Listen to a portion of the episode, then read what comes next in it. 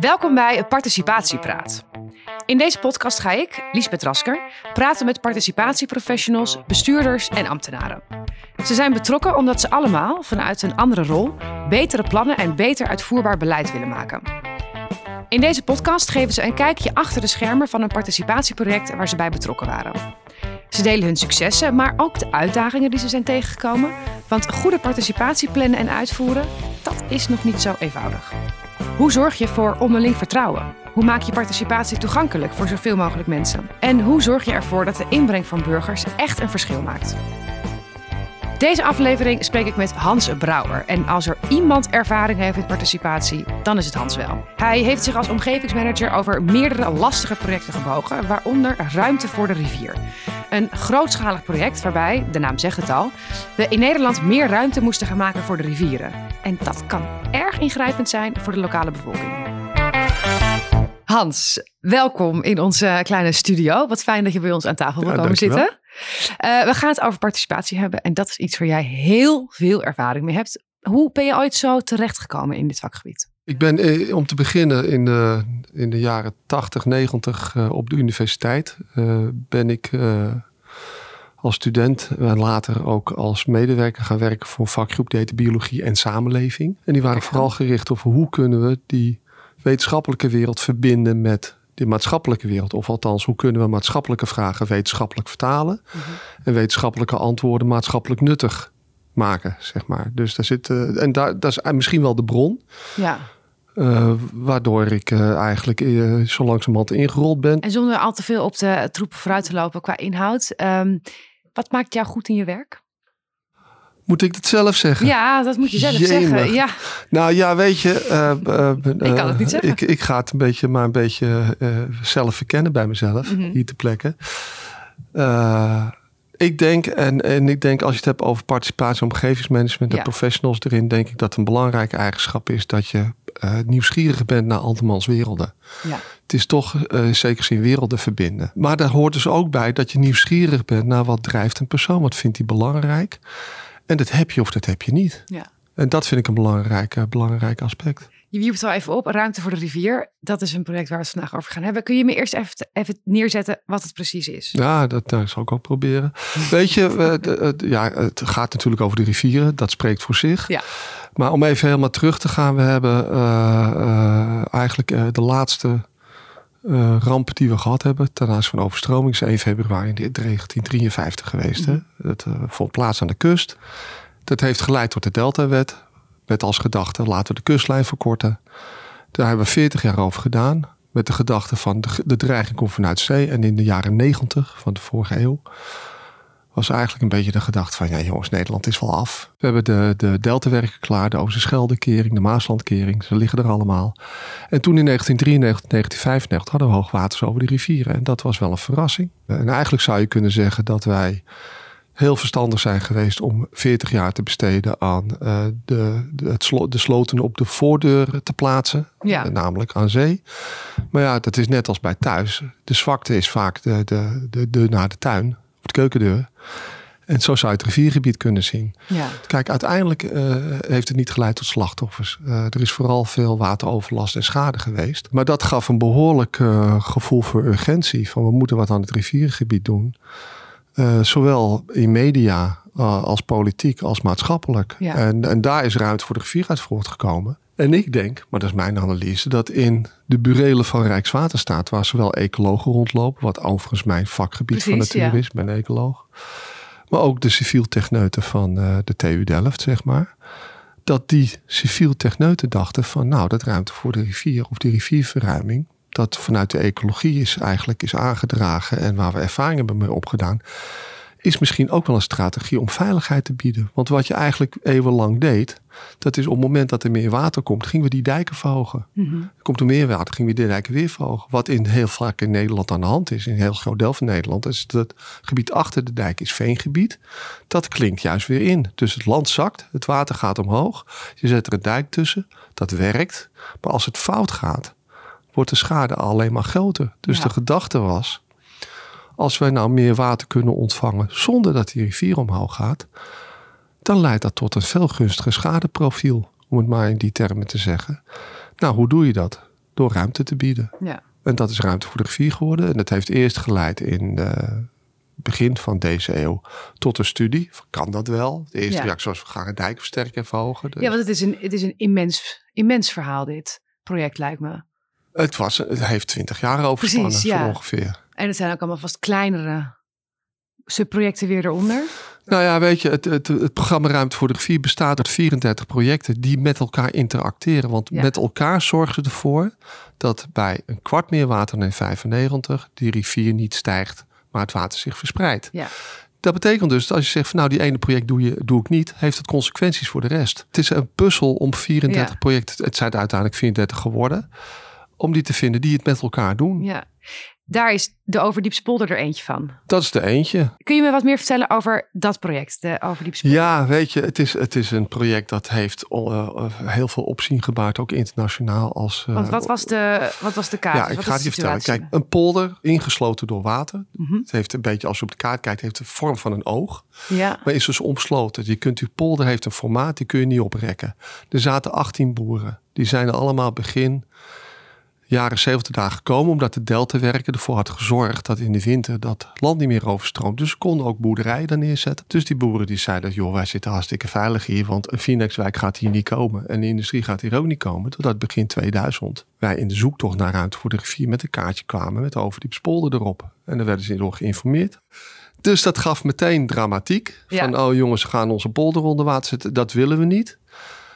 In Overdiepse Polder gebeurde aanvankelijk hetzelfde wat overal gebeurt, namelijk de spandoeken schilderen.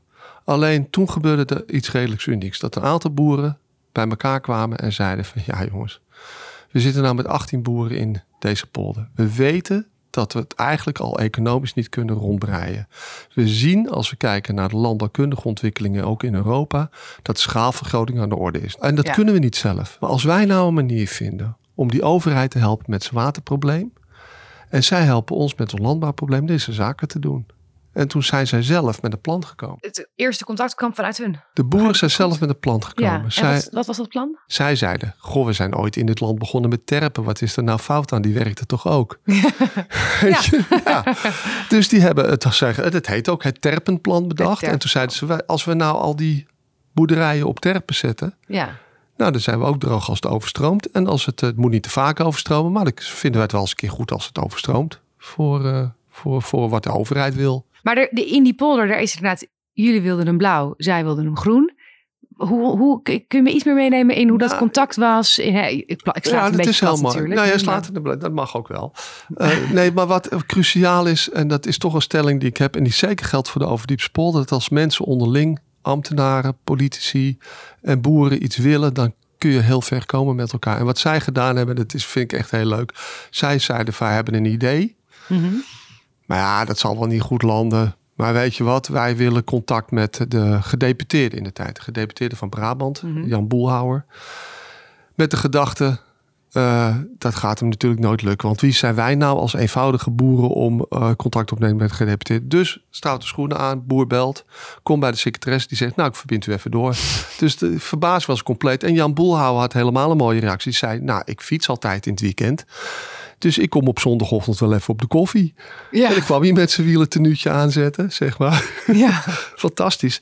Daar hebben ze het nog over, hè, twintig jaar later. Dat heeft zo'n ja. indruk gemaakt. Maar die zei ook, jongens, als er wat is, kom gewoon bij me. Ja. En, en die daarmee, ruimte was er dus ook echt. En die ruimte uh, was er ook echt. Maar dat heeft dus echt te maken met hoe mensen erin zitten. Maar nog even terug naar die boeren. Die achttien boeren die daar zitten, zaten. Ja. Hoe liep het daarmee af? Ja, nou, uh, voor elke boer uiteraard verschillend. Maar wat cruciaal was, en dat vond ik in het begin was briljant van, uh, van uh, boeren. Wat ook een belangrijk aspect was, de twee van de boeren zaten ook in de gemeenteraad. Dus die kenden meerdere werelden. Dat oh ja. helpt, helpt ontzettend. Die zeiden van, weet je, eerst probeerden ze gewoon op die kaart achttien terpen te maken. En toen ja. kwamen ze al snel achter, ja, maar die polder is daar te klein voor. Dat past niet. Want ja. houden we veel te weinig land over, et cetera. Dus zeiden, nou, dan moeten toch mensen bereid zijn om te stoppen of te vertrekken. Dus weet je wat, wij gaan, het is pas een realistisch plan als wij flexibiliteit tonen als boeren. Dus dat moeten we eerst even onderzoeken. Nou, wat bij boeren past. Ze hebben natuurlijk de directeur van de Rabobank gevraagd om, uh, om een uh, soort enquête, anonieme enquête te houden. En er kwam eigenlijk uit, een derde wilde per se blijven, want die had opvolging. Ja. Een derde die vond het wel mooi als ze de kans kreeg om te stoppen. En een derde zegt, ik weet het nog niet. Ja. Of, of st- niet alleen stoppen, ergens anders heen gaan. Maar dit is ook allemaal nog steeds vanuit het boek. Dat zelf. Hebben ze zelf gedaan. Precies, ja. En daarmee zijn ze naar, in wezen naar de afhankelijk de provincie Brabant toegestapt. Ja. Want Ruimte voor de Rivier was ook zo ingericht dat we zoveel mogelijk van onderop werkten. Ik zat bij de programma Directie. Mm-hmm. Die stu- eigenlijk was mijn rol in Overdiepse Polder gedelegeerd opdrachtgever. Ja. Uh, maar ja, de, de, de, de, vervolgens komt de provincie weer bij ons. Je hebt een derde die prima was om weg te gaan. Je hebt een derde die het niet weet en een derde die niet wil, die wilde blijven. Wat doe je met, dat, met die laatste groep? Nou ja, daar, dat paste mooi. Want die, om die polder rendabel te maken... Nou, eerst heb je die ruimte voor die terpen nodig. Maar het was ook heel duidelijk dat ze een schaalsprong moesten doen. De meeste boeren hadden toen zestig koeien. Ze zijn nu richting honderdtwintig gegaan. Ja. Om gewoon, zeg maar, voldoende inkomen te hebben. Nou, daar passen, zoals het nu zit, passen acht boeren uh, in die polder. Dus daarmee was er een basis om met al die boeren te hebben, over te hebben van hoe, hoe zie jij het, wat wil je? Uh, ook als je blijft, maar ook als je weggaat. Om nog een ander dingetje erbij te noemen, die ik letterlijk gezegd heb ooit tegen Nol en Sjaak. Nol en Sjaak waren de, de vooruitgeschoven boeren van de Overdiepse Polder, die ook meededen in de ambtelijke overleg. Hè? Dus, okay. uh, dus dat was ook nieuw. Boeren die meedoen aan ambtelijk overleg. Vertegenwoordiger die in de stuurgroep zit. Dat was de auteur van dit boekje, Peter van Rooij. Ja. Die dat deed. En ik heb wel eens tegen Nol en Sjaak gezegd van... jongens, waarom doen jullie dit nu? Want eigenlijk is het iets wat een rol die ik zou moeten vervullen. Het verbinden van de overheidswereld ja. met jullie wereld. En dan kom je tot de ontdekking dat, dat in zo'n gebied... Uh, een, een boer of een bedrijf zegt van... ja joh, ik kijk dus één jaar vooruit... En wij zeggen, ja, maar wij zijn dertien tot vijftien jaar bezig met infrastructuur. Dus die tijdspaden lopen gigantisch uiteen. Ja. En dan zeg ik, maar weet je, dan word ik die polder uitgejaagd bij wijze van spreken. Maar ik ga naar huis en niemand weet waar ik woon. Maar jullie, breng, jullie slaan die brug, maar jullie wonen in die polder. Maar stel je hebt die twee boeren nou niet. Nou, dan was het misschien wel heel anders gelopen. Ja. Maar ja, ja wat, wat, wat zou, gewoon als... als... Nou, misschien gedachte-experiment. Stel, die waren er niet. Wat voor, in, wat voor ingang heb je dan? Je moet deze missie ja. alsnog tot een eind zien te brengen. Ja, nou ja ik, ik weet het niet. Ik weet niet, of het zel, soort... ik weet niet of hetzelfde plan eruit was gekomen. Of dat wat anders. Kijk, weet je, het is volgens mij ooit begonnen, als mijn herinnering uh, juist is, met inderdaad de gedachte dat de boeren zouden vertrekken. Ja. En dat er een soort natuurgebied met een geul zou komen. En nu is het gewoon boerenland gebleven. Uh, dat eens in de gemiddeld eens in de vijfentwintig jaar kan overstromen voor de bedrijfszekerheid. Is dat helemaal zo ingericht. Ja. Uh, met, met al de afspraken tussen overheid en boeren die er zijn. Dus het is ook nog eens zo dat je aan zo'n plan kan beginnen. En dat er eigenlijk gaandeweg door ook die participatie het plan verandert. En dat je tot nieuwe in dit, in dit geval zeker. En gelukkig ja. maar, want het houdt het werk een beetje leuk. Als je van tevoren al precies weet wat er aan het eind uitkomt. Dan is er ook geen lol meer aan natuurlijk. Wat was nou echt jouw onderscheidende factor in dit, uh, in dit project? Van mij? Ja. Zeg, hè? Wat maakt het werk? Nou ja, leuk, maar... ik, ik denk toch uh, met wat blosjes op mijn wangen, maar dat, uh, dat zie je niet gelukkig op podcast. Dat is dat ik, ik, en dat heb ik ook wel teruggekregen van de boeren, dat ik vertrouwd werd in mijn rol. En ja. ik ben ook wel eens lastig gezien en het is niet altijd makkelijk gegaan. Dus het is ook voor mij, een, een, een, wat ik heel boeiend vond, een route geweest om me weg te vinden tussen die verschillende werelden. Je geeft aan dat het belangrijk is om alle belanghebbenden op tijd bij een project te betrekken. En, want dat creëert vertrouwen en dat vertrouwen is de sleutel tot succes. En dat is dan ook één van de succesfactoren waar de directie participatie van I N W graag naar verwijst. En in deze serie behandelen we steeds in elke aflevering verschillende factoren. En nu is dat dus uh, de relevante stake- stakeholders. Dus iedereen die door het beleid geraakt wordt of erin geïnteresseerd is, dat die tijdig betrokken worden. Waarom is het nou zo belangrijk om al die belanghebbenden op tijd bij je project te halen? Omdat ze dan tijd krijgen. Uh, en jij ook tijd krijgt. Maar weet je, ik ben het dus helemaal mee eens. Maar je kunt ook te vroeg, hè? Ja? Je kunt ook te vroeg bij. Wat is te vroeg? Nou, dat je eigenlijk... Het, ik vind het onverteerbaar om bij iemand langs te komen en te zeggen van... joh, wij, wij, misschien komen we of misschien komen we niet. Of heb jij ook een idee? Oh ja. In onze democratiseringsdracht hebben we nog wel eens de neiging om te, te, te denken van... beste burger, heb jij een idee voor het probleem? Dat denk ik, ik ben ook burger, ik betaal belasting, denk ik. Ik betaal hartstikke veel belasting voor die salaris van die ambtenaar. Dus ga eerst even je huiswerk doen. Ja. Dus ik vind wel dat we eerst ons huiswerk moeten doen, laat ik mm-hmm. me zo zeggen. Maar als je het vroeg genoeg doet, dan kan een idee ook langzamerhand groeien. Ja. Uh, want het begint natuurlijk bij uh, een bewoner. Begint met een bedreiging, hè, zoals ik uh, ook al eerder zei. Wat is het succes van Ruimte voor de Rivier en waarom staat iedereen erachter? Nou, in het begin stond iedereen helemaal niet achter. Er zijn de spandoeken geschilderd, kwam de M E erbij. Ik kan de meest dramatische verhalen uh, ophalen. Maar het mooie is dat misschien ook als er vijftien jaar overheen gaan en het resultaat is mooi, vergeten mensen weer dat ze in het begin ja, geprotesteerd hebben. En ja. zijn ze trots. Dus eigenlijk weet je pas het succes aan het eind van de rit. Mm-hmm. Maar je, je geeft dus tijd dat mensen van weerstand is gaan denken, en wat if? En als het nou toch gaat gebeuren? En, en wat ga ik dan doen? Ja. En dat kost, dat kost nou ja, zomaar een jaar om. Uh, het is nu ook in, de, in het debat rondom uh, de, het advies van Remkes rondom de stikstof wordt ook al gezegd. Nou, een jaar, zegt het L T O-voorzitter, een jaar is wel lang, of wel kort om na te denken wat je met je toekomst wil. Ja. Nou, dus je wint die tijd en dan zeg ik, overheid benut die tijd ook om uh, uh, kennis op te doen van de geschiedenis van het gebied, het gebruik van het gebied, de cultuur in het gebied en de ambitie van het gebied zelf. Om vervolgens weer je eigen projectdoel erbij te halen en te zeggen, zit daar overlap in? Want als er overlap in zit, kun je zaken doen. En als er geen overlap in zit, dan is het een potentieel probleem. En kun je afvragen, kan ik mijn overheidsdoel dermate oprekken dat het ook interessant wordt voor het gebied? Voor hun eigen doelen en hun eigen ambitie.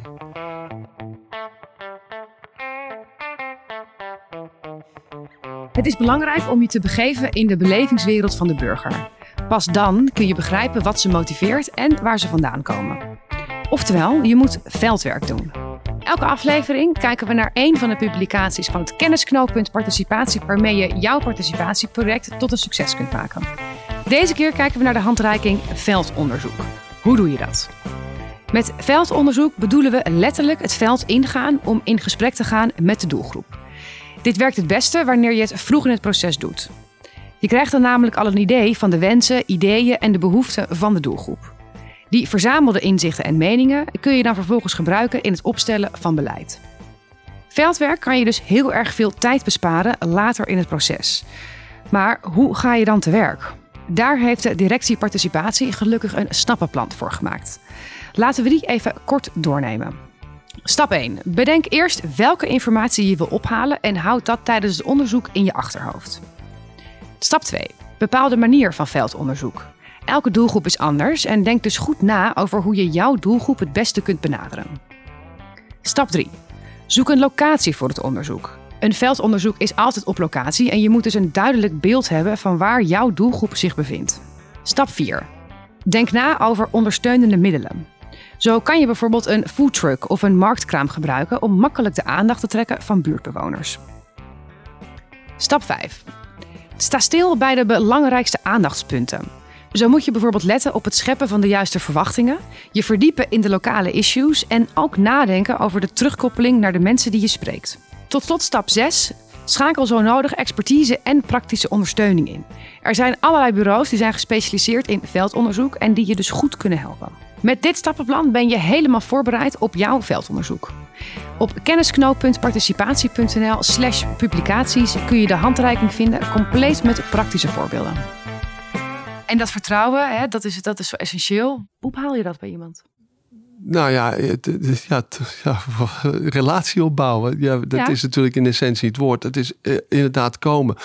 Ook, weet je, even een leuk voorbeeldje. Maar het is, het is niet als regel of wat dan, maar wel een leuk voorbeeldje. Mijn directeur, Ingwer de Boer en ik, wij kennen die Overdiepse Polder. En wij hadden met een van de boeren, een van die twee boeren, zeiden we, weet je wat? Dat hebben we jaren gedaan, ook nadat Ingwer met pensioen was gegaan.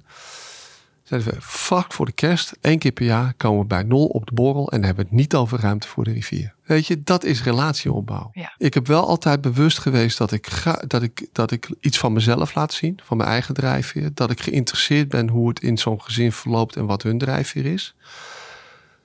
Maar dat moet niet worden dat ik meer vriend word van die boeren dan vertegenwoordiger van de overheid. Dat dus een zekere een... distantie moet je ook bewaren, weet je. Maar uh... het is goed om die scheidslijn inderdaad. Zeker bij een project dat zo lang loopt.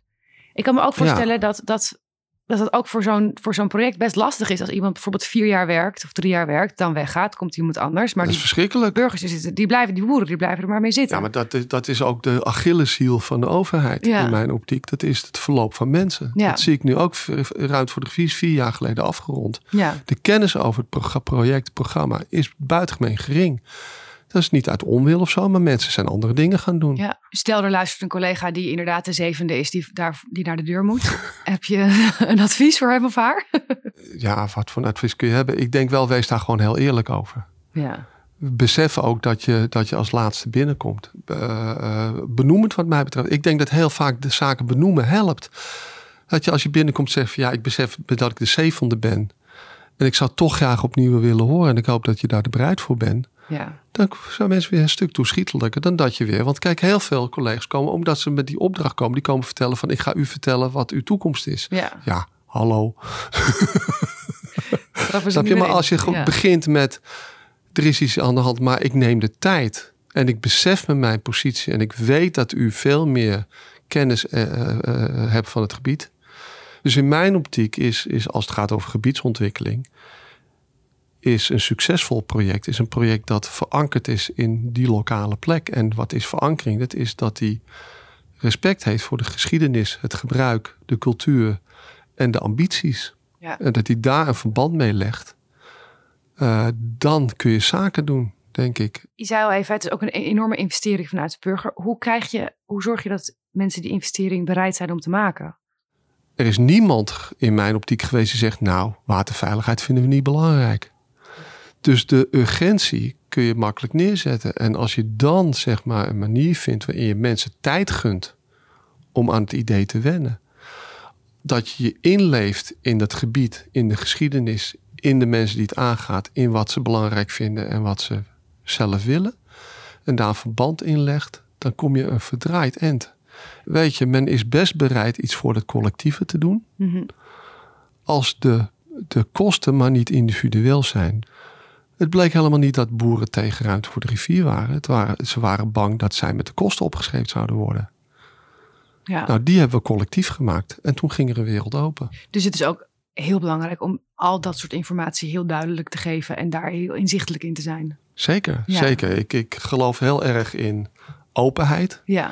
En ik geloof zelfs, en dat is misschien een, een tactisch trekje om de indruk te wekken dat je net even iets meer geeft dan lijkt dat uh, het kan. Hoe doe je ik dat? heb vaak, nou weet je, ik heb dat is ook op gevoel. Hè. Ik heb vaak gehad met informatie, en ik kan het nou niet oproepen wat voor informatie, maar dat ik ook hier in het ministerie, ja, maar vertel je dat ik zeg, ja, maar joh, dat ligt ongeveer op straat. En als het op straat ligt, kun je het beter eerst van mij horen dan dat ja. ik het moet bevestigen. Dus dan doe ik een stapje. En er is toch wel heel veel schroom.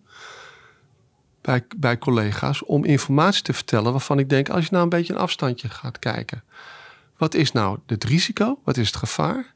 En als er al een risico of een, of een kostenkant aan zit, gaat het toch niet vanzelf toch gebeuren. En waar komt die terughoudendheid vandaan, denk je, bij sommige collega's dan? Uh, ik, ik denk dat we een heel erg, uh, nog altijd een heel erg intern gerichte cultuur hebben. Ja, en dat zou eigenlijk meer naar buiten moeten. Weet je, ja, dat klinkt misschien ook een beetje dramatisch, maar ik, ik ben ambtenaar, weet je wel, ik ben niet ambtenaar geworden voor het comfort van mijn minister, laat ik het maar zo zeggen. Zo. Ik, ik ben ambtenaar geworden om een verbinding te leggen tussen de politiek en, en de bewindspersonen ja. en die maatschappij. Want ik vind het eigenlijk mijn taak en ik vind het bij participatie nog altijd een zoektocht, want we hebben het nu over mooie voorbeelden, maar ook een zoektocht waar ik denk, het is eigenlijk onze taak om tegen die minister te zeggen, weet je wat? Je kunt dit doen, je kunt A doen. Maar dan kun je maatschappelijk als reactie dit palet uh, uh, verwachten. Ja. En je kunt ook B doen. Ik vind dat dat, en dan is het de afweging van de bewindspersoon. En wat doe je nou als een bewindspersoon of, of, of op een andere manier? Hè, jij hebt een band opgebouwd met een van de burgers. Een bur- of het nou dit project was of een ander project. En je moet dan toch weer slecht nieuws gaan vertellen. Jullie hebben met elkaar iets. En dat moet je dus doen. Ja. En hoe doe je dat? Ja, gewoon. Meteen zeggen? Gewoon zeggen. Okay. Ja, ik, het klinkt heel makkelijk en het is misschien niet. Maar toch is dat, weet je, het wordt makkelijker. Het wordt wel makkelijker, want uh, net als al mijn collega's heb ik daar ook wel mijn, uh, mijn, mijn schroom ja. natuurlijk gehad, op zijn minst. Maar je ontdekt dat men dat heel goed, het, weet je, we hebben met volwassen mensen te maken. Ja. Die kunnen best Geen naar nieuws eromheen draaien. Dat is vervelend. Ja, okay. Het gevoel Dat, dat, je, dat je hebt, en dat merk je van, dat je denkt van die ambtenaar die zegt, en het klopt wel, maar hij houdt iets achter. Ja. Dat is schadelijk. Ja. En, uh, en je kunt beter zeggen van, weet je, ik ben heel eerlijk, ik weet ook niet wat eruit komt, maar in het slechtste geval kan zelfs betekenen dat je moet vertrekken, bij wijze van spreken. Ja. En zeg, ik zeg niet dat het gebeurt, maar ik zou er toch maar in je achterhoofd houden dat dat een scenario is. En laten we het gesprek aangaan om ergens anders uit te komen. Ja. Ik wil graag afsluiten met een, uh, een goud advies voor misschien Ach, wel jemig. een jonge collega die luistert. Die begint net aan zijn carrière of haar carrière. Nou, echt nadenken, want dat begint voor mij. Ben je echt dus uh, uh, geïnteresseerd in die andere werelden? Wil je, ben, ben je iemand die, die een boodschap brengt of vragen stelt? Want je moet een vragensteller zijn. Ja. Dankjewel voor het mooie verhaal. Hans benadrukt dus hoe belangrijk het is om een vertrouwensband met je participanten op te bouwen. Ga bij de burgers op bezoek. En wees eerlijk. Samen kun je dan werken aan een oplossing waar alle partijen zich in kunnen vinden. Dit was Participatiepraat. Wil je meer weten over het doen van veldwerk? Ga dan naar kennisknoop punt nl slash participatie en download de handreiking.